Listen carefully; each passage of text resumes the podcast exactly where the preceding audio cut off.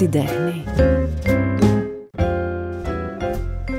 Το Γιώργο Γαλίτη το γνωρίζω πάρα πολλά χρόνια, το θαυμάζω πάρα πολύ και αν και ποτέ δεν έχουμε βγει ας πούμε για ένα φαγητό, για ένα ποτό, δεν έχουμε συνυπάρξει έτσι σε παρέες τόσο πολύ. Ε, στο έλεγα και τώρα που ήρθες, εγώ είναι σαν να ξυπνάω μαζί σου. Δηλαδή ξυπνάω και περιμένω να δω στα social τη γελιογραφία που μπορεί να ανεβάσεις και αν κάποια μέρα δεν ανεβάσεις λίγο με αφήνεις ξεκρέμαστε.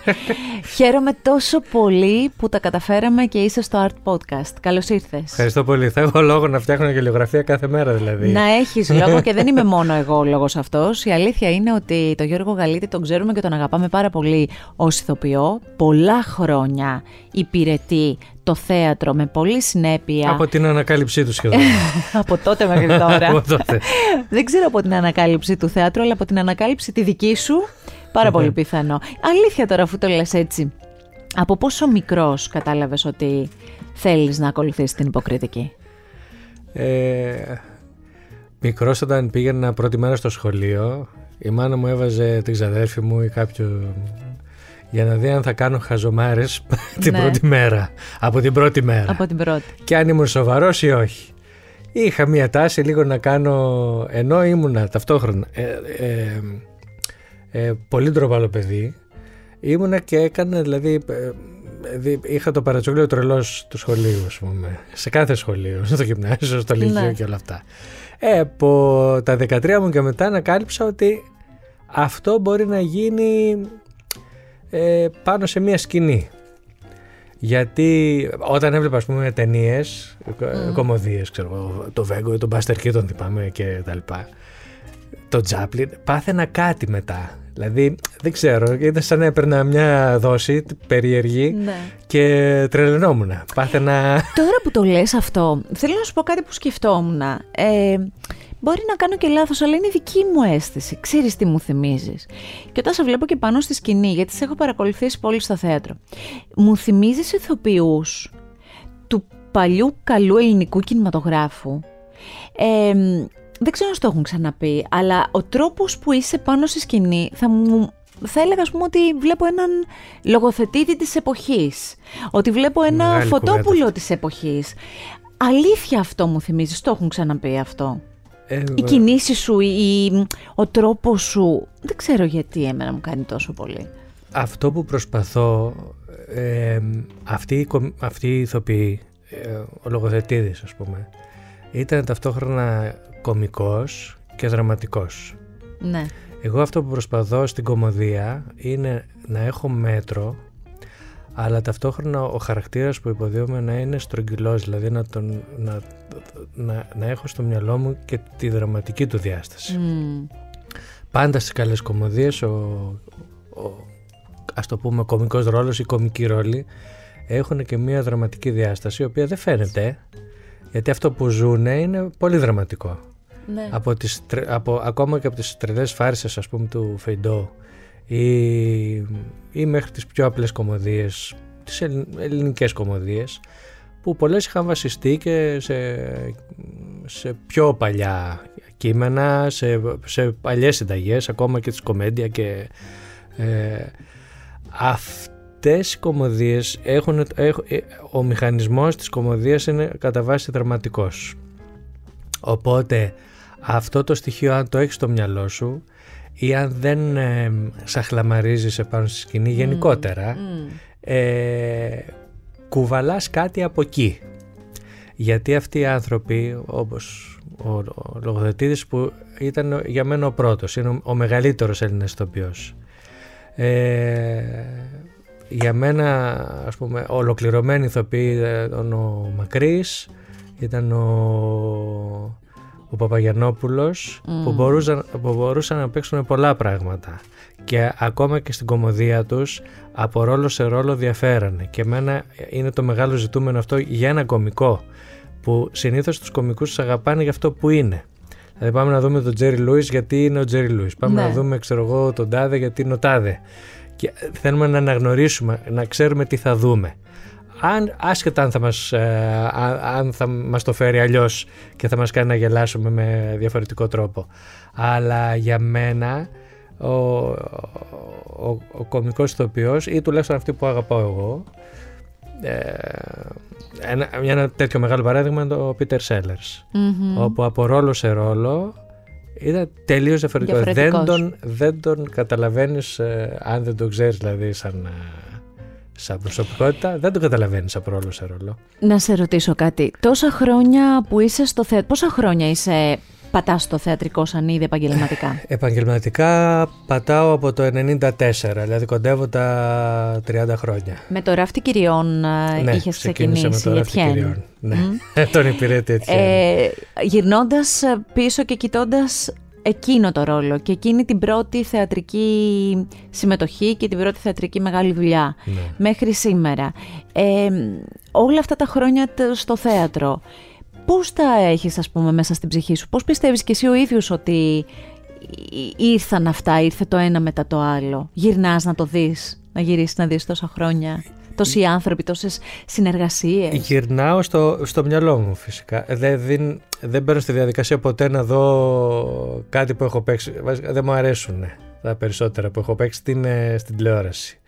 Ε, κάτι που μου άρεσε σαν, σαν κατάσταση και σαν ε, σαν δημιουργία ήταν όταν κάναμε τους εμπλεκόμενου. Mm.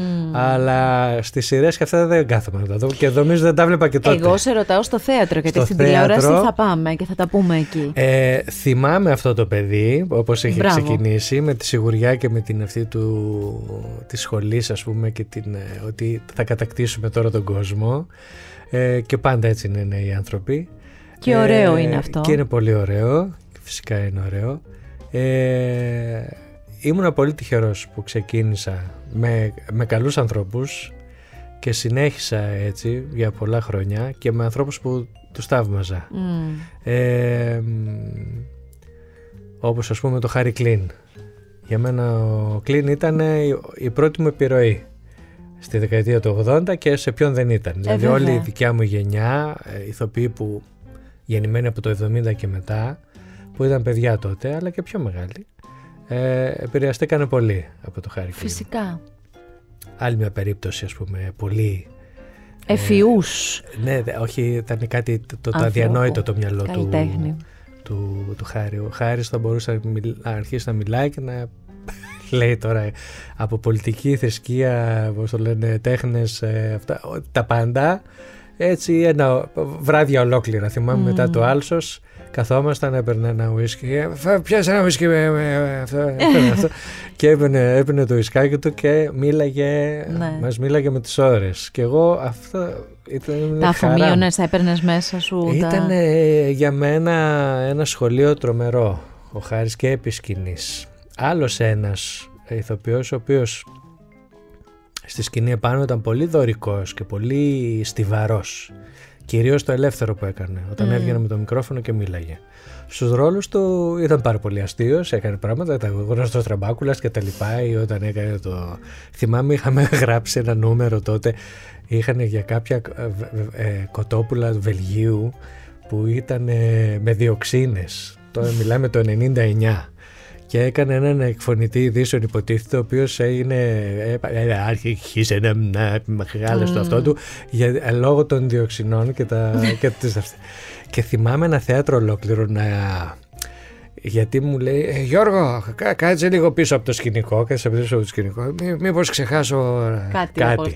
γιατί το είχαμε γράψει την τελευταία εβδομάδα αλλά αυτό το μυαλό δεν ξέχνα για απολύτως τίποτα μιλάμε για υπολογιστής. τέλος πάντων και καθόμουν και έβλεπα τον κόσμο. Τον, ναι. έβλεπα, τον έβλεπα πλάτη και τον κόσμο ναι. σε ένα, Μπροστά, στο κατάμεστο. τεράστιο άλσος. Και έβλεπα ανθρώπους να εξαφανίζονται από τις καρέκλες και να ξαναεμφανίζονται. Από δηλαδή, τα, γέλια. τα, γέλια. Ναι, ναι, ναι, Ήταν ναι. κάτι. Και όλη αυτή η τεχνική του, ο τρόπος που μίλαγε, ο τρόπος που πλάσαρε το αστείο, η οικονομία, η οικονομία στο λόγο και ο, και ο ρυθμός του ήταν πράγματα που ήθελα να τα βλέπω κάθε μέρα, κάθε μέρα για να, για να μαθαίνω. Δεν είναι μαγικό όμως που αυτά τα μεγέθη, τα μεγάλα μεγέθη, πάντα επέλεγαν εσένα συγγραφικά.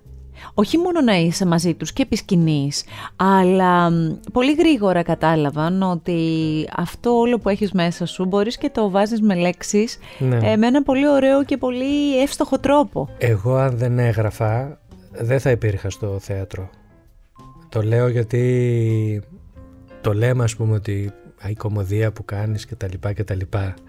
Δυστυχώς η κομμωδία που κάνω δεν είναι τόσο αναγνωρίσιμη και ε, εννοώντας ότι και να, να, να, να ζητιέται. Ναι. Οπότε το γράψιμο για μένα ήταν ένα μεγάλο, μεγάλο κεφάλαιο που με κράτησε Ναι. ε, και οικονομικά αλλά και μέσα στο χώρο. Ε, είχα ξεκινήσει από τη σχολή, έχω τελειώσει τη σχολή του Εθνικού, Είχ- είχαμε κάνει δύο παραστάσεις εκεί πέρα με, με τα παιδιά και είχε, είχαν έρθει, είχε- είχε έρθει σχεδόν όλο το ελληνικό θέατρο. Από εκεί, ε, άρχισα, δηλαδή από εκεί και, α, από εκεί και μετά ά- άρχισε εμένα το ταξίδι μου στο θέατρο γιατί ε, είχε έρθει ο Λάκης ο Μπέλος, ο σπουδαίος Μμμ, Λάκης ο Μπέλος, ο βέβαια. Έγνωστος ε, μια, άλλος ένας. Ο, ο Woody Allen της Ελλάδας εγώ τον έλεγα. Ατακαδόρος αδιά, απίθανος, Ε. απίθανος. Με τα αστεία του και, τέλος, και ε, με είδε εκεί και με αυτόν πήγαμε με, πήγε στο Χάρη στο Χάρη Κλίν και, Ξεκίνησε αυτό το και ταξίδι ξεκίνησε μετά. όλο αυτό το πράγμα. Πόσο δύσκολο ήταν να γράφεις για επιθεώρηση την εποχή που η επιθεώρηση ήταν ε, πολύ δυνατό Μμμ. ε, κομμάτι για την α, ψυχαγωγία των ανθρώπων. ναι. Ε, Με ε, επιρροή, όχι αστεία δηλαδή. Ναι, έτσι. Ναι. ε, ε, πρόλαβα αυτά τα χρόνια γιατί μετά η επιθεώρηση μεταφέρθηκε στην τηλεόραση. Σωστά. Δηλαδή ό- ό,τι έκανε, ό,τι έκανε ο Λαζόπουλος ή ό,τι, ό,τι κάνανε οι Αμάν, εμείς μετά με τους με τους διαπλεκόμενους διαπλεκόμενους. και υπήρχε αυτή η ελευθερία να υπάρχουν και σατυρικές εκπομπές γιατί τώρα δεν υπάρχει, δεν υπάρχει, υπάρχει, αυτό το όχι. κομμάτι για πολλούς λόγους δεν υπάρχει αλλά ε, μεταφέρθηκε όλη αυτή η δυναμική στη τηλεόραση Ναι.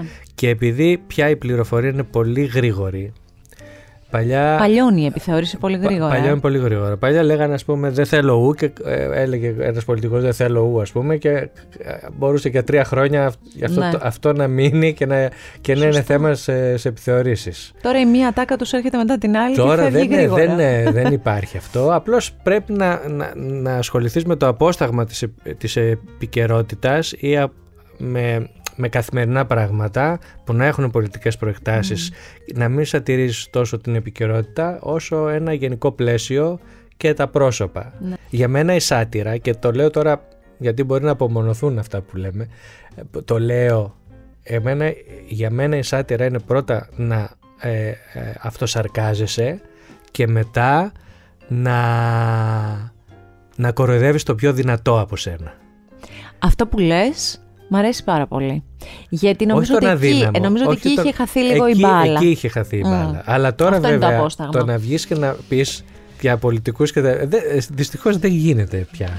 Και του χρόνου μαθαίνω ότι θα είναι πολύ λίγες οι κομμωδίες ή μπορεί να μην έχει κομμωδίες η ελληνική τηλεόραση. Και όλο αυτό γιατί δεν ξέρουν πώς να Το αντιμετωπίσουν. έλεγε όλο- ακριβώς όλο αυτό που περιγράφεις, το έλεγε σε ένα επεισόδιο που δημιουργήσαμε ο Γιάννης Μπέζος. Α, Έλεγε ότι ναι, γίνονται σίριαλ, γίνονται... δεν γίνονται όμως κωμωδίες. Γιατί πια δεν μπορούμε να κάνουμε την κωμωδία και το λόγο που θέλουμε να, Δηλα- να περάσουμε και τη Α- σάτιρα που θέλουμε. Α, αν μου, αν μου, το- ε, και συμφωνώ πολύ.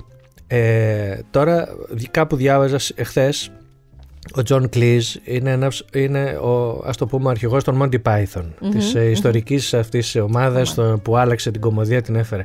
Και ε, είχαν κάνει τη ζωή του Μπράιαν ε, με την- ένας προφήτης με την προφήτης. Και αυτή, αυτή η ταινία θα παιχτεί και στο θέατρο.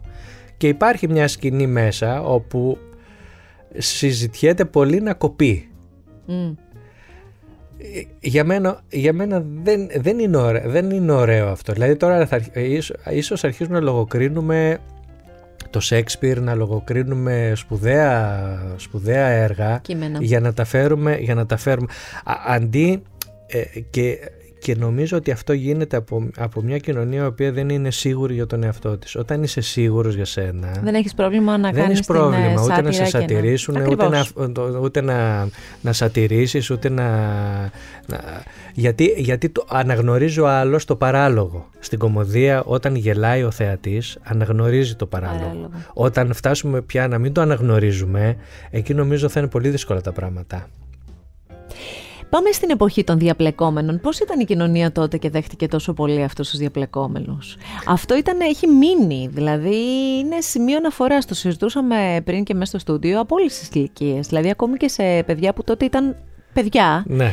ε, και βλέπαν τους διαπλεκόμενους. Για πες μου λίγο για αυτό, πώς έχει μείνει και στη δική σου την ε, επαγγελματική πορεία; Η ιστορία αυτού ήταν... ε, είχαμε κάνει με τον, ε, με τον Πέτρο του Φιλιππίδη ένα, ένα, μια, ένα τηλεπαιχνίδι, το Remote Control, στο Star. Ο Πέτρος είχε έρθει, είχε δει τις, ε, εξε, όχι τις εξετάσεις μου, αυτές τις επιθεωρήσεις που είχα γράψει στο Εθνικό και εκεί υπήρχε ένα νούμερο με έναν υπουργό και με έναν δημοσιογράφο. Εκεί έπεσε, η- ε, ό, όταν τελειώσαμε το τηλεπαιχνίδι, έπεσε η ιδέα να κάνουμε κάτι καθημερινό κτλ. Ε, Μπήκε στην ομάδα ο, και ο Γιώργος Ολέφας, Λέφας. γιατί τότε παίζανε μαζί στο θέατρο και ξεκίνησε αυτό το, αυτό το πανηγύρι των ε, διαπλεκόμενων Διαπλεκόμενων. οι οποίοι ξεκινήσανε πεντάλεπτα καθημερινά τέταρτα Σαββατοκύριακο και μετά 45 λεπτά νομίζω 4 ή 5 χρόνια πήγε η- η εκπομπή Εκεί κάπως α, σε ζήσαμε έτσι πιο...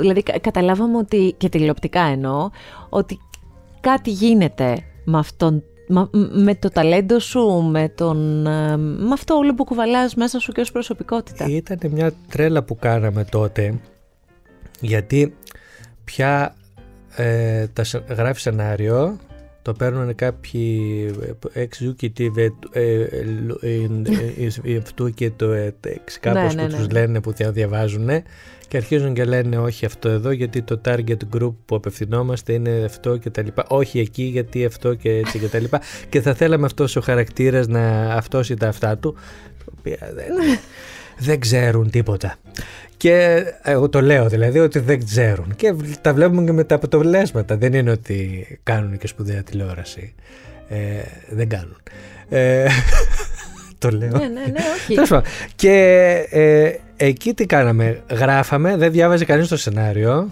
και το πηγαίναμε για γύρισμα. ε, είχαμε ξεκινήσει, λέει, τι θέλετε να κάνετε; Θέλαμε να κάνουμε μια εκπομπή που να είναι ένας αυτός και να ωραία, κάντε την. Δηλαδή, όταν έχεις τους ταλαντούχους ανθρώπους, Τους αφήνεις να δημιουργήσεις. τους, Γι' αφή- αυτό τους δηλαδή, έχεις. τους, τους αφήνεις να δημιουργήσουν και μας αφήσανε και πειραματιστήκαμε κιόλας γιατί τα πρώτα επεισόδια ήταν ψηλός σαχλαμάρες μπορεί είχαμε, είχαμε και λίγο φεύγα και λίγο αυτά Ναι. και σιγά σιγά βρήκαμε την ταυτότητά μας και μέσα από αυτό δηλαδή Και μάθαμε να γράφουμε για την τηλεόραση αλλά μας αφήσανε να το κάνουμε Και διδάξατε και σε και κάποιους είχαμε- άλλους να γράφουν για την τηλεόραση, γιατί υπήρξε μετά συνέχεια σε αυτό, οι τίτλοι και άλλαζαν. αγαπήσανε, αγαπήσανε πολύ τα παιδιά την, ε, τη- την, ε, Ακόμη και αν δεν πολύ καταλάβαιναν για ποιους ακριβώς ε, Ναι, υπήρχε. μιλάτε. ε, Δηλαδή, τώρα εμείς σε 45-50 λεπτά, τρεις άνθρωποι, κάναμε ξέρω εγώ, 20 μεταμφιέσεις ο καθένας. Και όλο αυτό το γρήγορο, η η εναλλαγή των ρόλων, οι μεταμφιέσεις, τι- οι περίεργες εικόνες, ο περίεργος λόγος, ε, α- ήταν- ε, αγαπήθηκε πολύ από τα Πολύ, παιδιά. πολύ. Ε, θυμάμαι τον εαυτό μου να έρχομαι με παρότρινση τώρα νομίζω του Βλαδίμηρου του Κυριακίδη να δω για πρώτη φορά, το τονίζω αυτό, για πρώτη φορά τα ραδίκια ανάποδα. Μμμ. Με θυμάμαι. Θυμάμαι ότι καθόμουν μάλιστα στην πρώτη σειρά με κάποιον από αυτή την παρέα τέλος πάντων τη θεατρική ε, για να παρακολουθήσω τον Γιώργο Γαλίτη στα ραδίκια ανάποδα. Κοίτα, έχω βρει και το πρόγραμμα εκείνης όμως της εποχής, έτσι, γιατί τα Ναι. ραδίκια ανάποδα πόσες φορές τα έχεις ε, Ε, συνολικά συνο- ανεβάσει; Συνολικά είναι νέα χρόνια, Μμ. εννέα σεζόν δηλαδή, Εγώ- με περιόδους έτσι αγρανάπαυσης γιατί τα ραδίκια θέλουν και μια Και μια, βέβαια, αν δεν θέλουν τα γρα- ραδίκια, τι άλλο θέλει. 2015, παρακαλώ πολύ. Λοιπόν, δεν με θυμάμαι να έχω γελάσει τόσο πολύ ποτέ ξανά. Ήταν ένα γέλιο, ένα ξάφνιασμα με αυτούς τους επικίδιους, 13 επικίδιοι. Ήσουν και είσαι πάντα καταπληκτικός. Ε, θυμάμαι να παίρνεις τα μέτρα από ανθρώπους για το, για το φέρετρο για τον, στον επικίδιο. Ναι, ναι, ο, ο χάρος που ξεκινάει την παράσταση. Πραγματικά, εκεί λοιπόν μετά αναγνωρίζεις έναν ηθοποιό ότι αυτή την παράσταση την έχει τόσο βάλει μέσα του, την έχει τόσο πολύ δημιουργήσει από την αρχή μέχρι το τέλος, που νομίζω ότι αυτός σε πήγε σε ένα άλλο level. Δηλαδή τα ραδίκια ανάποδα νομίζω ότι δεν είναι ότι τότε σε ανακάλυψε ο κόσμος ο θεατρικός. Με ξαναανακαλύψαν. Σε ξανά, μπράβο, σε ξα, σαν να ξανασυστήθηκες. Δηλαδή ήρθαν άνθρωποι γιατί είχε ξεκινήσει πολύ δειλά αυτό το πράγμα. Θυμάμαι όταν είχα γράψει τα κείμενα και δεν ήταν κάποια, ήταν λίγο και πιο σουρεάλ. Τα, είχα, τα πήγα σε διάφορους ε, θεατρικούς επιχειρηματίες, δεν δείξαν ενδιαφέρον. Και κάποια στιγμή πάω στον ε, Μάρκο τον ταγαρη Ο Μάρκος ο Τάγαρης είναι και ο επιχειρηματίας που κάνουμε τώρα τους άντρες με τα όλα τους. Είναι ένας άνθρωπος ο οποίος είναι λαϊκότατος και με το θεατρικό γενικότερα. Ναι. Ναι από τα κουλτουριάρικα μέχρι τα πολυλαϊκά και πολύ εμπορικά. Και τέλος πάντων κάθομαι το, το διαβάζω και τσιμπάει. Μου λέει καλό αυτό μαζί Λέω για να του αρέσει κάτι Σε πολλά επίπεδα. Τέλος πάντων, κάθεται μια κατάσταση τότε στο Ζήνα, υπήρχαν κάποιες κενές μέρες στο θέατρο Ζήνα. θέατρο Ζήνα. Είχαμε μιλήσει με τον Βλαδίμηρο γιατί είχαμε χαθεί κάποια χρόνια για κάτι που ήθελα να του γράψω και τέλος πάντων ξαναβρισκόμαστε. Του είχα διαβάσει και στο άσχετο κάποια κείμενα και γελάσαμε έτσι με, την Εφη μαζί τη γυναίκα του. Τέλος πάντων και κάθεται μια κατάσταση όπου τότε έκανε και το Caveman και, και το κάνουμε. Δηλαδή μας δίνει το ok ο, ο Μάρκος ο Τάγαρης και μέσα σε ένα μήνα εγώ από δικιά μου αυτή είχα, άρχισα, είχα μάθαινα τα λόγια από πριν χωρίς να ξέρω αν θα γίνει ποτέ η παράσταση και μέσα σε ένα μήνα στήσαμε την παράσταση. Δηλαδή σκηνοθέτησε ο Βλαδίμηρος ε, εγώ στην αρχή ήθελα, λέω, να μην, είμαστε, να μην είναι οι θεατές κάτω, να είμαστε εδώ ρε παιδί μου, γιατί ε, πόσοι θα έρθουν να με δουν, 20, 30 κτλ. Είχα μεγάλη, θα σου πω, είχα, είχα περάσει μια πολύ μεγάλη κρίση για, το, για το αν κάνω για αυτή τη δουλειά κτλ. Τέλος πάντων. Και γίνεται και συμβαίνει αυτό το πράγμα και για μένα ήταν, μου άλλαξε και μένα την, το μυαλό μου με την έννοια ότι ότι ναι κάνω για τη δουλειά εντάξει, ναι. ότι μπορούσα να το πω πια ε, μετά από χρόνια στο θέατρο, έτσι δεν ήμουν και. Μα γι' αυτό σε κοιτάω έτσι. Σε ακούω που το λες και σκέφτομαι πόσο δύσκολη είναι αυτή η δουλειά. Ε, πόσο... Είναι δύσκολα γιατί πάντα δεν κάνεις αυτά που θέλεις. Πάντα, δηλαδή εγώ αν, αν δεις την καριέρα μου είναι λίγο ασανσέρ η κατάσταση. Δηλαδή από ένα πρώτο ρόλο που παίζαμε με τον Καρακατσάνη, ξέρω εγώ, μαζί και τα λοιπά, ε, πήγαινα και έπαιζα ένα ρολάκι, ξέρω εγώ, σε μια παράσταση ναι. αυτό. Μετά ξανά, μετά έτσι, μετά αλλιώς. Οπότε όλο αυτό το πράγμα και με πράγματα που κάποιες φορές δεν μου ταιριάζαν ή έλεγα αυτό γιατί να μην το έκανα εγώ αυτό; Πάντα μένει ένα παράπονο. Πάντω να σου πω κάτι, τα ραδίκια δεν ξέρω ποιος άλλος ηθοποιός θα τα έκανε τόσο καλά. Το Είναι τόσο δικό σου. Ή μάλλον να το πω αλλιώς. Και να υπάρξει άλλος ηθοποιός εξαιρετικός, γιατί υπάρχουν ε, πολύ καλοί ηθοποιοί προφανώς. Και, και σπουδαίοι. Ε, εγώ νομίζω στο μυαλό μου θα έχω πάντα το Γιώργο Γαλίτη να κάνει τα, τα ραδίκια. Είναι δικό σου. Είναι δικό μου γιατί σε αυτά τα κείμενα ήθελα να κάνω τους ρόλους που θα ήθελα να παίξω. Δηλαδή ο καθένας τώρα εδώ μέσα χαρακτήρας που μπορεί να είναι πολύ τραβηγμένοι, κάποιοι πολύ ε, ο στρατηγός, το, αυτά, ε, οι κυρίες που παίζουν, το, ε, η Χλώη Μυρολόη, όλα, όλα αυτά είναι ρόλοι ή χαρακτήρες που θα ήθελα να παίξω από, από, από, από, όπως και να κάνω πράγματα, δηλαδή έχω ένα, παίζω ένα χειρουργό που κάνω ένα ολόκληρο χειρουργείο πριν, δηλαδή μια παντομήμα χειρουργείου, το οποίο αυτό το πράγμα δεν στο ζητάνε ποτέ να το κάνεις στο ελληνικό θέατρο ή, στο, ή κάπου. Είναι δύσκολο δηλαδή το να βγει να κάνει μια παντομήμα. Και είναι πολύ αστείο. Και, ναι. και αποδεικνύεται ότι είναι αστείο όταν, όταν, όταν συμβαίνει στην παράσταση. Ε, λοιπόν, όλα αυτά προσπάθησα να τα βάλω μέσα σε μια παράσταση, δηλαδή πράγματα που θα αγαπούσα εγώ να κάνω. Γιατί είχα την ελευθερία και είναι, πώς το λένε, μια παράσταση τόσο φτιαγμένη από το τίποτα. Δηλαδή είναι 13 ανθρωπάκια, 13 ρουχαλάκια, τα φώτα τα αυτά και βγαίνω παίζω. Δεν υπάρχει. Με μια βαλίτσα έχω φύγει και έχω πάει σε... την έχω κάνει την παράσταση. Για να κλείσω για τα ραδίκια, ε, θα ξανανεύει αυτό; Θα σκέφτομαι ίσως τώρα το χειμώνα, αλλά είναι ότι τα σκέφτομαι. Εγώ είμαι λίγο και δεν τα, δεν τα κυνηγάω τόσο. Έλεγα μήπως κάνω κάποια δευτερότητα ή για 13 παραστάσεις από τον Οκτώβριο. Θα δούμε κιόλας. Ε, ενημέρωσε σε παρακαλώ. Γι' αυτό το συγκεκριμένο θα να πω, πω κάτι. Όπως ήρθες, ας πούμε, και είδες εσύ την παράσταση. Όχι μία φορά. Ναι, και σε ευχαριστώ Όχι, πολύ. να τα λέμε αυτά, γιατί μετά πας και με άλλους, με άλλη παρέα. Υπάρχουν άνθρωποι που την έχουν δει 30 φορές. Εντάξει, δεν έχω φτάσει εκεί. Ναι. Λέω τώρα για αυτά. Ναι. Και πολλοί άνθρωποι, ε, γιατί μετά τους χαιρετάω στο τέλος, συλληπιτήρια, ναι, ξέρω ναι, όλους. Ναι, και είναι 20 με 30 ε, θεατές όπου πάντα θα μου πούνε «Α, την είδα δεύτερη φορά, α, την είδα αυτό, α, την ναι, είδα ναι. αυτό» και με περηφάνεια δηλαδή ότι εγώ έχω ξανάρθει, ναι, δεν είναι ότι αυτό.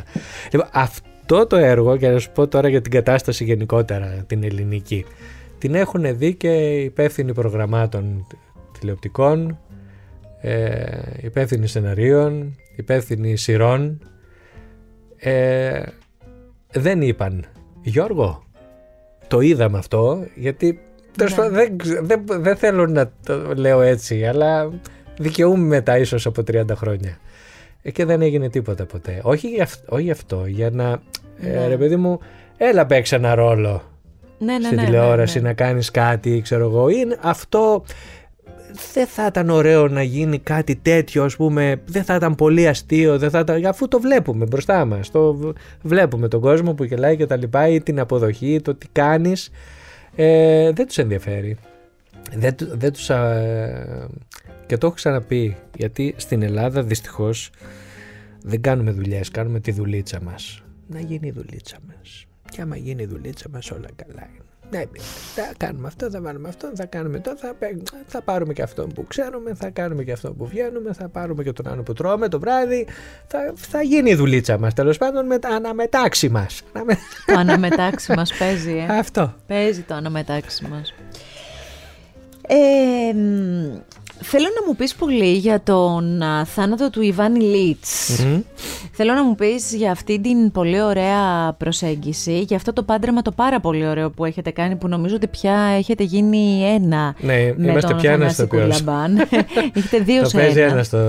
Ε, μια παράσταση που επίσης αγαπήθηκε πάρα πολύ και που τώρα κάνει μια ακόμη βόλτα καλοκαιρινή. Ναι, μια μικρή βολτούλα. Ε, είναι ένα έργο του τολστοη μια φιλοσοφική νουβέλα ε, για την πορεία ενός ανθρώπου, ενός υπαρκτού προσώπου. Ο Ιβάνι Λίτς ήταν ένας δικαστικός ο οποίος παθαίνει ένα τύχημα και ενώ έχει χτίσει τη ζωή του έχει φτιάξει μια οικογένεια γιατί πρέπει να φτιάξει μια οικογένεια. Έχει παντρευτεί μια γυναίκα την οποία δεν αγαπάει αλλά εντάξει θα μπορούσα να βρω κάτι καλύτερο αλλά δεν πειράζει, μια χαρά θα μπορούσα να κάνω μια δουλειά που αγαπάω, αλλά εγώ δεν θα κάνω αυτή. Θα κάνω μια που είναι καριέρα και μπορώ να βγάλω χρήματα. Θα φτιάξω ένα σπίτι σαν όλο των πλουσίων. Δεν μου πολύ άρεσε, αλλά εγώ έτσι θα το κάνω γιατί έτσι είναι οι πλούσιοι. Θα κάνω παιδιά γιατί πρέπει να κάνω παιδιά. Και φτιάχνει, φτιάχνει τη ζωή του έτσι όπως ε, θα έπρεπε να, να αλλά όχι όπως θα, θα ήθελε να τη ζήσει. Δεν μαθαίνουμε ποτέ πώς θα ήθελε να ζήσει. Παθαίνει ένα μικρό ένα ατύχημα το οποίο σιγά σιγά τον φέρνει, τον φέρνει τούμπα τη ζωή του. Δηλαδή όλο και χειροτερεύει, πάει σε γιατρούς, δεν μαθαίνουμε ποτέ τι έχει ε, τι, και, όλο, και προ, πάει προς το θάνατο. Είναι, αυτό είναι το δεύτερο μέρος. Το πρώτο μέρος είναι λίγο πιο ανάλαφρο και πιο σατυρικό γιατί έχει όλα αυτά τα χαρακτηριστικά ε, και το θεατρικό παιχνίδι που κάνουμε οι δυο μας δηλαδή το, ότι δύο ηθοποιοί παίζουν τον κεντρικό χαρακτήρα, τον κεντρικό ρόλο και όλο, το, και όλο τον κόσμο του Ιβάνι Λίτς. τη γυναίκα του, τους συναδέλφους του, τα παιδιά του, τους υπηρέτες του, ο, τους γιατρούς μετά όλο, το σύμπαν όλο το σύμπαν του. Οπότε όλο αυτό το παιχνίδι είναι πολύ γοητευτικό για μας σαν ηθοποιούς αλλά ευτυχώς είναι γοητευτικό γιατί πολλές φορές πράγματα που αγαπάμε και θα τα βρούμε πολύ σπουδαία κάτω δεν περνάμε τίποτα. Αλλά ευτυχώς είναι πολύ γοητευτικό και για τον κόσμο. Και ό, όλη αυτή η πορεία αυτής της παράστασης τα τελευταία τέσσερα χρόνια τέσσερα χρόνια παίζεται ε, αποδεικνύει ότι έχει αγαπηθεί από τον κόσμο. Θα, θα το συνεχίσετε; Ε, σκεφτόμαστε για του χρόνου. Δευτερότριτα. Ε, με, θα δούμε ποια μέρα. Θα δούμε ποια μέρα. Ε, το έχεις σκηνοθετήσει και έχει κάνει και τη διασκευή η Κωνσταντίνα Νικολαίδη, ένα πολύ σπουδαίο κορίτσι, ε, μια σπουδαία, ε, ένα σπουδαίο κεφάλαιο για, το, για το ελληνικό θέατρο. Ε, κάνει πάρα πολλά πράγματα. Με, το, το πρώτο της μεγάλο ήταν ο, η, η Ένορκη, 12 Ένορκη, που και αυτό συνεχίζεται για χρόνια. Ναι. Τέλος πάντων και νομίζω ότι και φυσικά δεν θα μπορούσε να συμβεί αυτό αν δεν δέναμε τόσο ωραία με το, με το Θανάση του Κουρλαμπά. Που είναι εξαιρετικός ηθοποιός και εκείνος. Δεν είναι μόνο ηθοποιός. Νομίζω ότι σε αυτή την κατάσταση πολλές φορές μπορεί να γίνει κάποιο λάθος στην παράσταση. Μου έχουν λυθεί τα κορδόνια. Και έτυχε να μου λυθούν όταν, ήμασταν, όταν ήταν ήδη άρρωστος ο Ιβανιλίτ και με μία κίνησή μου και να αυτό καταλαβαίνω ότι θα πάει πηγαίνει και μου, και μου, και μου δένει τα κορδόνια που δεν υπήρχε βέβαια στο. στο, στο ε, ή όταν ας πούμε πέφτει η σκιά, ξέρω εγώ από τα φώτα, αυτό λίγο έτσι. Και όταν το βλέπεις αυτό να συμβαίνει από έναν συνάδελφο, λες τώρα αυτό είναι μια άλλη κατάσταση. Δηλαδή αυτό δηλαδή, τώρα τι κατάσταση ζούμε, είναι, Γιώργο; Είναι μια κατάσταση η οποία είναι το παίζουμε ένα παιχνίδι χωρίς ο ένας να θέλει να φάει τον άλλον. Και για μένα το θέατρο δεν είναι ο ένας να φάει τον άλλον για μένα το θέατρο από τον πρώτο, από τον πρώτο ρόλο μέχρι τον τελευταίο έχουμε να κάνουμε με πρώτους και τελευταίους ρόλους αλλά έχουμε να κάνουμε με πρώτους ηθοποιούς. Είναι όλοι πρώτοι στη σκηνή και ο καθένας έχει τη στιγμή του. Γιατί υπάρχουν ηθοποιοί σπουδαίοι που μπορούν να βγουν σε ένα λεπτό και να σου πάρουν την παράσταση και να φύγουν. Και υπάρχουν και οι ηθοποιοί οι οποίοι τους δίνονται οι, τα, οι μεγάλοι έτσι, ρόλοι και οι τίτλοι ρόλων ας πούμε ο Τάδε και ο Δίνα που θα παίξουν και λες τώρα αυτό τον έβλεπα δυο, δυόμιση ώρες δεν, δεν, δεν, μου, βγάλε, δεν μου έβγαλε τίποτα. Για άλλους λόγους. Ναι, έχουμε ναι, και αυτά ναι, τα ναι, παραδείγματα. ναι, ε, αλλά είναι ευλογία να μπορείς να είσαι με κάποιους ανθρώπους που αναπνέεις με τον ίδιο αέρα και έχεις και τις ίδιες αξίες γιατί τα έχουμε ξαναπεί με πολλούς ανθρώπους του χώρου που έχουν κάτσει εδώ που κάθεσαι εσύ. Ε, είναι πολλά, δεν είναι μόνο το ταλέντο, είναι και η παιδεία, είναι η πορεία, είναι οι αξίες, είναι οι προτεραιότητες που βάζει είναι και ο καθένας. Τι θέλεις, από αυτή τη, τι θέλεις από αυτή τη ζωή φυσικά, εντάξει, αλλά τι θέλεις και από αυτή, τη δουλειά. Έτσι τι θέλεις από αυτή τη δουλειά, θέλεις να, να δείχνεσαι, θέλεις να, να φαίνεσαι εσύ, θέλεις να σε ενδιαφέρει το γύρω γύρω. Μένα ας πούμε εδώ τώρα ο χώρος του στούντιου μπορεί να κάτσω 70 ώρες εδώ πέρα να κάτσω, να ηχογραφήσουμε, να κάνουμε αστεία, να λέμε αυτά, να, ναι. τραγούδια, το ένα το άλλο. Αυτά. Δηλαδή αυτό με εγωιτεύει και με τρελαίνει. Άλλοι είναι που έρχονται, κάνουν το αυτό και φεύγουν και, και δεν τους ενδιαφέρει. Το βλέπουν τυπωμένο. Το, το βλέπουμε, το, ή το βλέπουν στη, στη τηλεόραση απλώς για να δουν τον εαυτό τους, να χαρούν τον εαυτό τους. Έτσι είναι. Έτσι είναι δομημένη και όλη η κοινωνία, να πω την αλήθεια, από τη διαφορετικότητα αυτή των ε, ανθρώπων. Να σου πω κάτι. Με, το, με τους άντρες που θα είσαστε πάλι εκεί ωραία, και εκεί ωραία παρέα. Φυσικά ωραία παρέα, ναι. Και ωραία παρέα και έτσι νιώθω ότι θα το κερδίσετε πάλι και μέσα στο καλοκαίρι. Ναι, ε, είναι, θα πάμε γύρω 40 με 40 κάτι παραστάσεις σε όλη την Ελλάδα και στην Κύπρο. Να σου πω, αυτό δεν γίνεται άμα δεν περνάς καλά με τους συναδέλφους σου. Ναι. Ειδικά αυτή η βόλτα, η καλοκαιρινή που πας από το ένα στο άλλο, δεν γίνεται άμα δεν περνάς καλά. Και ευτυχώς η παρέα έχει δοκιμαστεί. Ακριβώς. Έχει δοκιμαστεί το χειμώνα. Ακριβώς. Είναι μια άλλη περίπτωση α, έτσι, συναδέλφων που αγαπήσαμε ε, και φαίνεται, το πράγμα φαίνεται από την αρχή. Το πώς ας πούμε μπαίνεις στο χώρο, το πώς πρωτοδιαβάζεις το mm. κείμενο και πώς γίνεται, γίνεται αυτή, μετά, η χημεία των ανθρώπων. αυτή η χημεία των ανθρώπων. Και ξέρεις γιατί ο καθένας τώρα, ξέρεις, ε, πηγαίναμε αυτό, πες εκείνο το, πες εκείνο το αστείο ή ερχόταν ένας και μου λέγει ξέρω εκεί που αυτό κάνει αυτό για να βγει γέλιο ή, ξέρεις όλη αυτή η προστασία και όλο αυτό το ότι νοιάζομαι για σένα ναι. θα σου βάλω χτίζει ένα αστείο αυτό, χτίζει τις σχέσεις και δείχνει ένα πράγμα το οποίο δεν ε, μια ομαδική δουλειά και μια ομαδική χαρά έτσι. Έτσι και εύχομαι και σε όλη την περιοδία σας να την έχετε αυτή τη χαρά γιατί πώς αλλιώς θα γίνει. Μακάρι γιατί είναι δύσκολες οι, η περιοδία στην Ελλάδα δυστυχώς λόγω συνθηκών και λόγω χώρων είναι πάρα, πολύ δύσκολη. Είναι δηλαδή, ακόμη δύσκολη Γιώργο γιατί έχουν γίνει κάποιες προσπάθειες. Έχουν γίνει αλλά πολλά πολλά θέατρα δηλαδή παίζεις εδώ και από πίσω είναι το τίποτα. Δηλαδή έχεις κόσμο μπροστά σου ε, και το σκηνικό και αλλάζεις πίσω από το σκηνικό. Ναι, ναι. ναι. Ε, πώς το λένε, δεν υπάρχουν τουαλέτες, δεν υπάρχει αυτό, δεν υπάρχει κάπου να κάτσεις, δεν υπάρχει κάπου να σταθείς, δεν υπάρχει τίποτα. Από την άλλη να σου πω κάτι, νομίζω ότι μέσα σας κάπως αντισταθμίζεται όλο αυτό με την αγάπη που δείχνει ο κόσμος και που επειδή είμαι και από την επαρχία, το να έρθει ε, ένας θείασος, εγώ είμαι από τη δράμα. Εγώ θυμάμαι... από την Άουσα. Από την Άουσα.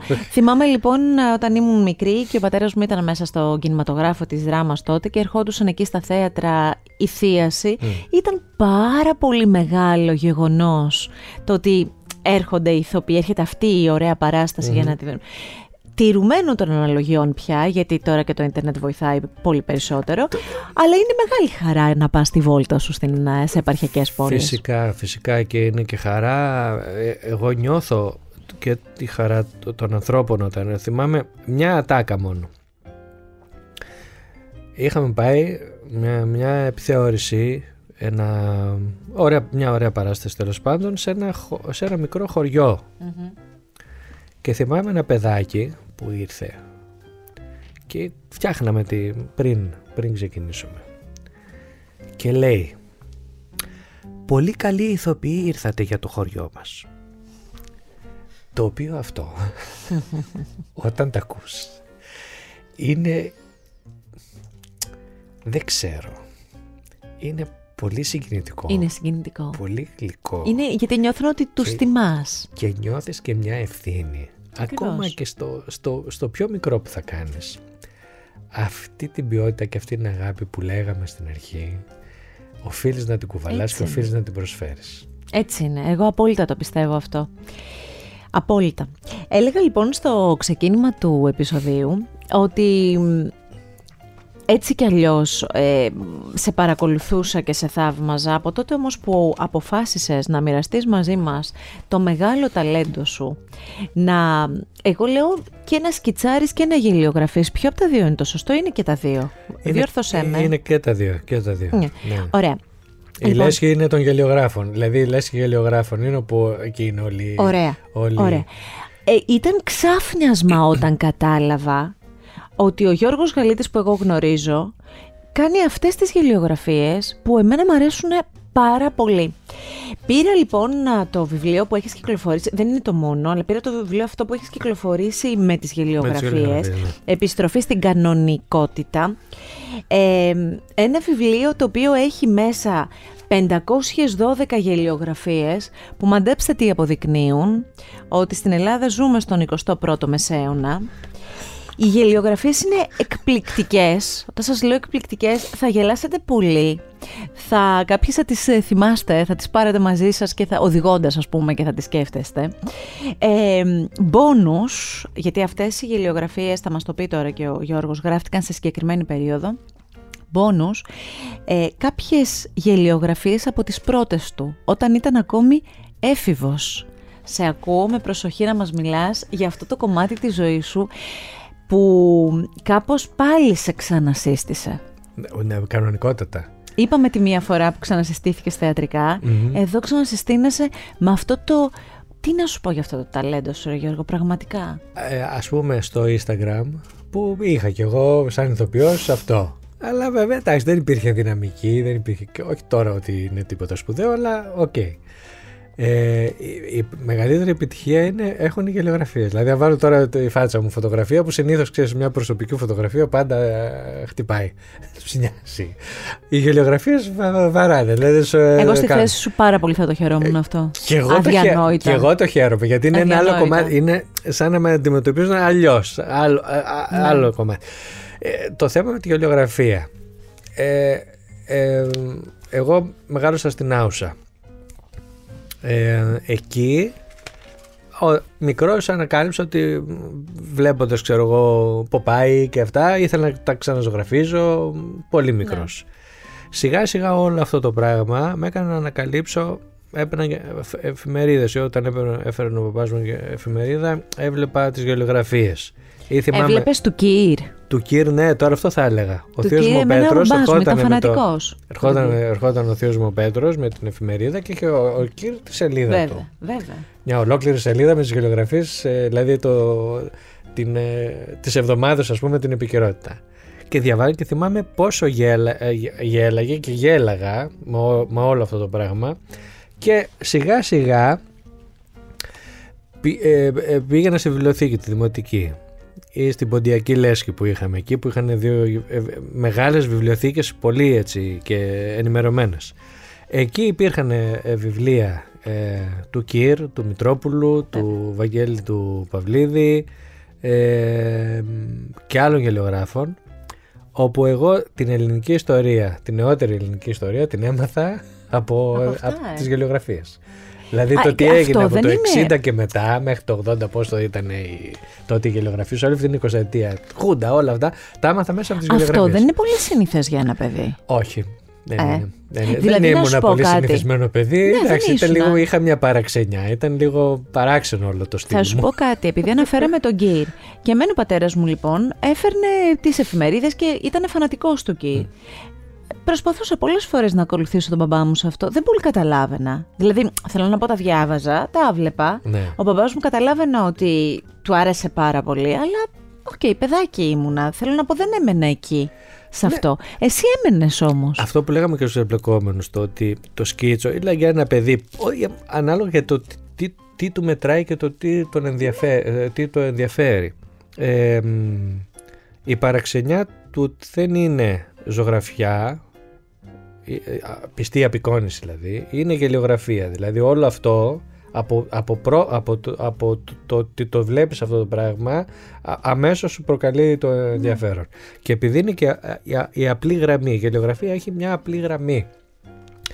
Υπάρχουν ε, γελιογράφοι οι οποίοι έχουν πολύ πολύπλοκο πολύ Εσένα ποιος γελιογράφος είναι ο, ας πούμε η, έμπνευση, η βασική σου έμπνευση; Ε, ο, ε, ο γελιογράφος που με επηρέασε πιο πολύ και τον θεωρώ δάσκαλό μου και από ό,τι μαθαίνω σε, γιατί εγώ δεν είμαι επαγγελματίας γελιογράφος, να το πούμε αυτό.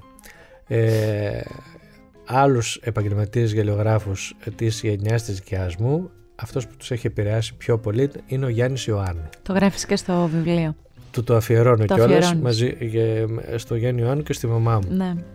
Ε, είναι ότι ε, έφερε, έφερε έναν άλλο αέρα έφερε το σατυρικό, το σκίτσο, το σατυρικό κόμικ. Ναι. Κάθε, κάθε Παρασκευή στο Ποντίκι είχε μια ολόκληρη σελίδα τον τρίτο δρόμο όπου ήταν ο, ο Παπαδρέου, ο Ανδρέας Παπαδρέου ε, και βλέπαμε πώς είναι μέσα στο Μαξίμου, αυτά, τι λένε, τι ευχόν και, και, με, και με διάλογο, ξέρω εγώ, τα συνεφάκια του αυτό ήταν, είχαν πράγμα. Λέγανε, λέγανε, ναι. λέγανε πολλά πράγματα. Και το σκίτζο του πολύ ωραίο και πολύ απλό, αλλά πάρα πολύ ωραίο και ωραία στημένο. Ναι. Ωραία σκηνοθεσία. Δηλαδή η γωνία που έπαιρνε το. που έβλεπες το. ήταν πάρα πολύ ωραία. Λοιπόν, ε, σπουδαίος γελιογράφος, και είχα τη χαρά να τον, ε, να τον γνωρίσω μέσω του Σωτήριου του Κακίση όπως και να έρθει να δει και τα ραδίκια με τη γυναίκα του. Ναι. και, για, και θυμάμαι αυτό, εμείς δεν πολύ βγαίνουμε, αλλά ήρθαμε και τα λοιπά και από αυτό και έτσι και αλλιώς και τα λοιπά. Και ήταν για μένα δηλαδή το ότι το έσφιξα το χέρι και του λέω χαίρομαι τόσο πολύ και αυτό το χέρι, και ήταν και η γυναίκα του διπλά και μου λέει ναι αυτό το χέρι. Τέλος πάντων ότι, ότι, μπορείς, ότι το γνώρισα ναι, τον άνθρωπο. Γιατί ήταν, πώς είναι ο, όπως ήταν ο Χάρη Κλίν, πώς ήταν ο Θήμιος ο Καρακατσάνης, πώς ήταν ο Μουστάκας, πώς Πολύ είναι σημαντικό ο, ο πρόσωπο για σένα, πώς είναι πολύ σημαντική επιρροή. Και όλα αυτά, τέλος πάντων, ε, εγώ λίγο μπουρδολογώ, τέλος πάντων έχω πάθει, κάνει, κάνω μεγάλες, μεγάλες ε, ε, τα τρία τελευταία χρόνια, δηλαδή τώρα φτάσαμε στο ε, του κορονοϊού τα ε, χρόνια. Ναι, επειδή είχα χρόνο να ξαναβρω πάλι τη γραμμή μου, να, να ασχοληθώ γιατί δεν, δεν έκανα κάτι άλλο. Μπήκα στη διαδικασία της σκέψης πια του γελιογράφου. Δηλαδή, γιατί άλλο είναι να βλέπεις να, να ακούσει ένα γεγονός και να το γράφεις σε, σε επιθεώρηση, ένα νούμερο ή να σου έρχεται κάτι, και άλλο το να το συμπυκνώνεις και να το βγάζεις σε εικόνα. Έχω συγκεκριμένες ερωτήσεις. Θέλω να μου απαντήσεις αυτές. Υπάρχει πολιτικός που σε ακολουθεί, τα βλέπει και γελάει πολύ, σου έχει μιλήσει για αυτό όχι, που όχι, κάνεις. δεν έχω, δεν έχω. Δεν, δεν έχεις τσεκάρει όμως αν τα βλέπει; Όχι, όχι, δεν νομίζω. Δεν έτυχε να το μάθει. Δεν έτυχε να το μάθω και δεν, δεν ξέρω κιόλας αν. Ποιος είναι ο αγαπημένος σου να κάνεις, αν και νομίζω ότι πάνω κάτω το καταλαβαίνουμε. Μου έχεις κάνει και αφιέρωση σχετική. ναι, στην έχει κάνει ο ίδιος. ναι, παιδιά, έχω μία αφιέρωση από τον Πρωθυπουργό, να ξέρετε. Αλλά δεν ξέρω αν θα δεχτώ τις ευχές αυτές, όπως είναι. είναι μαγικό. Μου φέρε το βιβλίο ενώ το είχα. Έχω ένα ακόμη τώρα, το οποίο είναι με αφιέρωση, αλλά είναι. Τι να σας πω, η ωραιότερη αφιέρωση που έχω πάρει ποτέ. Πραγματικά. Από πολιτικό αρχηγό. από πολιτικό αρχηγό όχι, αλλά από έναν άνθρωπο με τόσο ταλέντο.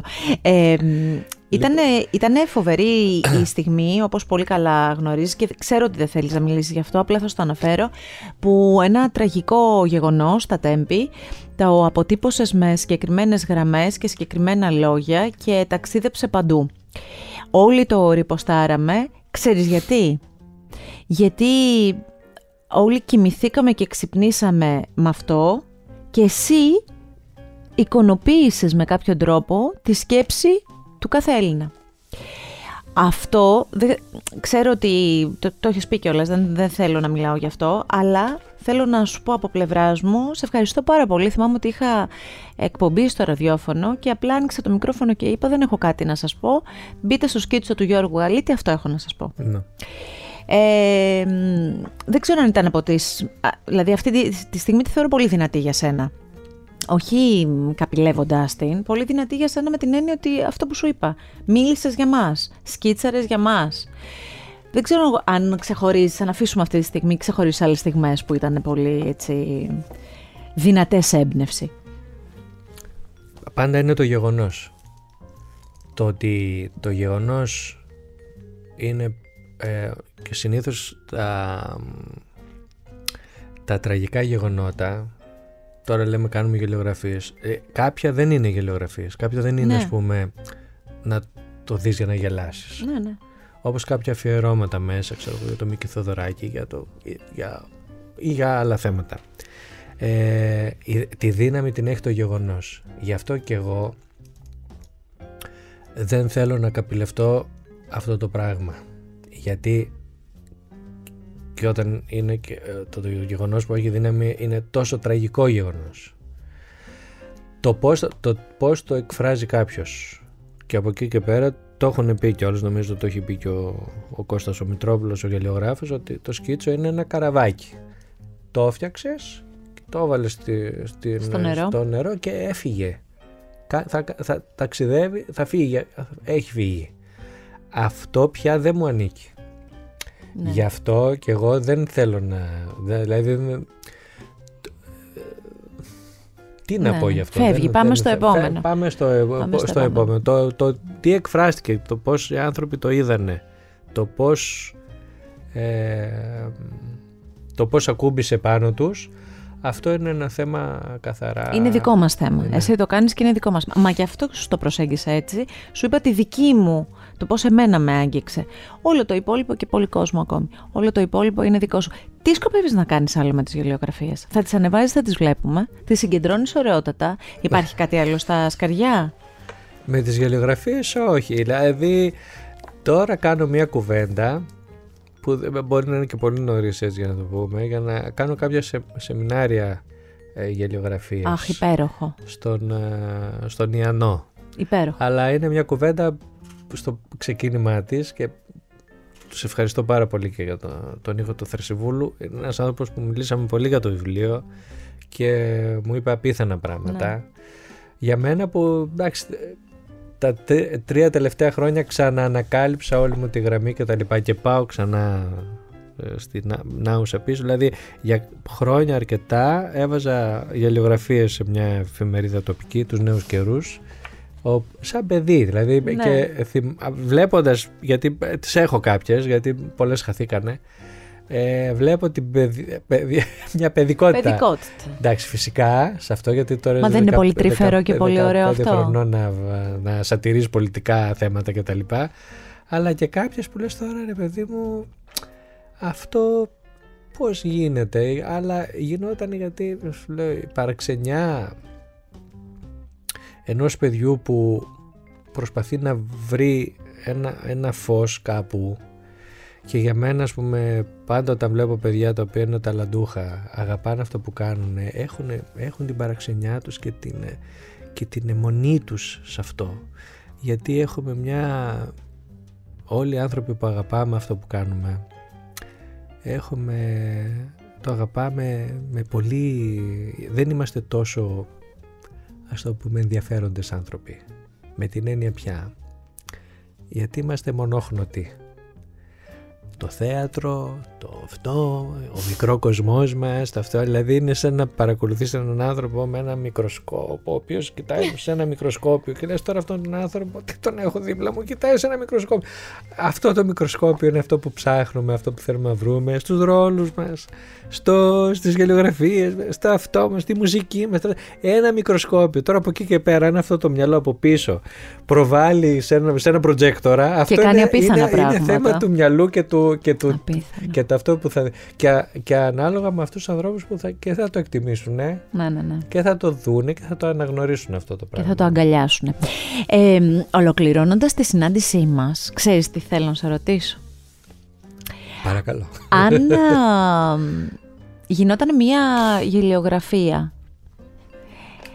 ε, για τη δική σου την πορεία, την έφτιαχνες εσύ. Τη γελιογραφία που αφορούσε όμως το Γιώργο Γαλίτη.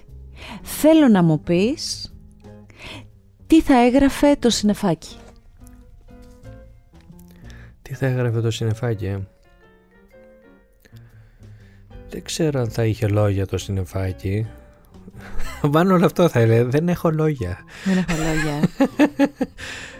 Ε, ναι, ένας, ένας ανθρωπάκος μόνος του και το, και το τονίζω αυτό, ένας ανθρωπάκος μόνος του σε μια μεγάλη σελίδα, έτσι ένα αυτό και να γράφει δεν έχω λόγια. Γιατί μόνος του; Γιατί ε, μ, πιστεύω ότι η κομμωδία είναι μια μοναχική πορεία. Όσο και αν είναι ένα ομαδικό άθλημα που θέλω να είναι ομαδικό άθλημα και θέλω να, να, να επί σκηνής να μοιράζομαι πρώτα με τους συναδέλφους μου και μετά με τον κόσμο όλο αυτό το πράγμα είναι μια μοναχική κατάσταση με την έννοια αυτή του ότι θα κάτσεις είναι, μια, είναι δουλειά γραφείου η κομμωδία. Όσο και αν φαίνεται αυτοσχεδιαστική και πώς το λένε και εκείνη τη στιγμή και ότι γεννιούνται τα πράγματα και ότι είναι μια, σε ένα πράγμα το οποίο είναι πολύ μπλα μπλα μπλα αυτά ή, ή φθηνό γιατί το θεωρείται και η κομμωδία φθηνή όταν γίνεται φθηνά. Ε, ή και όταν γίνεται ακριβά πάλι θεωρείται φθηνή γιατί έχουμε μια σοβαροφάνεια κυρίως στην Ελλάδα. Αλλά για μένα είναι δουλειά γραφείου. Δηλαδή είναι δουλειά η οποία θα κάτσεις και με το μυρογνωμόνιο και με το αυτό θα, θα βρεις το, το, το αστείο και και πώς θα κουμπώσει το ρυθμό του και όλο αυτό. Δηλαδή αν, αν δεις πραγματικά σπουδαίες κομμωδίες ο ρυθμός η... το πότε θα πέσει η ατάκα, το πότε θα γίνει η κίνηση και, και μιλάω για τους σπουδαίους τώρα, για τον Τζάπλιν και για τον, και για τον Μπάστερ Κίτον. Κίτον είναι ο αγαπημένος μου. Ε, η ακρίβεια είναι πράγμα το οποίο δεν θα το, δεν θα το δεις σε, άλλους, σε, σε, άλλου, σε άλλες ταινίες ή σε άλλο, σε άλλο είδος. Θέλει προσήλωση, θέλει, θέλει ακρίβεια. Είναι μαθηματικά, είναι επιστήμη. Όσο και αν μπορεί να την κάνεις αυτή. Μπορεί να είσαι καλός επιστήμονας ή κακός. Αυτό, Γι' αυτό δεν έχει να όμω, κάνεις. γι' αυτό λοιπόν μόνος. Ε; Ναι. Γι' αυτό μόνος. Θέλω πάρα πάρα πάρα πολύ να σε ευχαριστήσω. Θέλω πολύ για αυτό το μοίρασμα των έτσι, απόψεων της πορείας. Πολύ. Θέλω να συνεχίσω να σε διαβάζω, να σε τσεκάρω, να σε μοιράζομαι κι εγώ με τους ανθρώπους μου, πραγματικά. Είναι, οι γελιογραφίες τώρα που λέμε. Πολλές φορές τρεις το ξημέρωμα, 4, 5, 7, ξέρω εγώ, θα βγούνε. Και πολλοί μου λένε γιατί τις βάζεις τέτοια ώρα; Πρέπει εκείνη την ώρα στο Instagram που έχουν μεγαλύτερη αυτή. Ε, ε, Εκείνες που, ξε- ε, είναι η ώρα που ξεφρονίζονται. Είναι ναι, ναι, εκείνη ναι. την Και μετά ώρα- φεύγει το εκείνη- καραβάκι. Εκείνη την ώρα που το έχω σκεφτεί, θα κάτσω και θα το κάνω μέσα σε 5-10 λεπτά νομίζω έτσι Ναι. τόσο μου παίρνει. Α, και έχω παρατηρήσει ότι σε σκίτσα τα οποία μου παίρνουν περισσότερη ώρα δεν είναι τόσο επιτυχία. Και είναι αυτό ότι πρέπει τα πράγματα να φαίνονται ευ- Ευ- ε, εύκολα. Ναι, Ε, ναι, ότι ναι, έχουν βγει στο τσακ. Έτσι. Και, Έτσι. και γι' αυτό οπότε Έτσι ναι, λοιπόν θα με έχω λόγο. ευκολία θέλω πάρα πολύ Ναι, αυτά τα ναι. καραβάκια να τα στέλνεις εσύ και να μπαίνουν στα νερά και να τα παίρνουμε εμείς. Ευχαριστώ σε πολύ. ευχαριστώ πάρα πολύ. εγώ πολύ σε ευχαριστώ. Ε, μ, υπάρχουν πολλοί τρόποι για να έρθουμε κοντά σου μέσα από τις παραστάσεις φέτος το καλοκαίρι. Θέλω με χαρά να τα ξαναπούμε. Με χαρά, και το εγώ τονίζω. πέρασα πολύ ωραία ελπίζω να Όλοι πέρασες μας, και εσύ και όλοι οι μας, άνθρωποι που όλοι θα μας μας και αυτό θα είναι εκεί δουν πάντα και για μας να, το, ακούσουν. για να το ακούμε και να το καταλαβαίνουμε ξανά και ξανά. Σε ευχαριστώ ιδιαίτερα από καρδιάς. Αυτό το επεισόδιο Art Podcast και κάθε επεισόδιο Art Podcast μπορείτε πολύ εύκολα να το απολαύσετε κλικάροντας στο artpodcast.gr ή επιλέγοντας όποια από τις δημοφιλείς πλατφόρμες θέλετε εσείς για να ακούσετε podcast. Ακού την τέχνη. Art Podcast με τη Γιώτα Τσιμπρικίδου.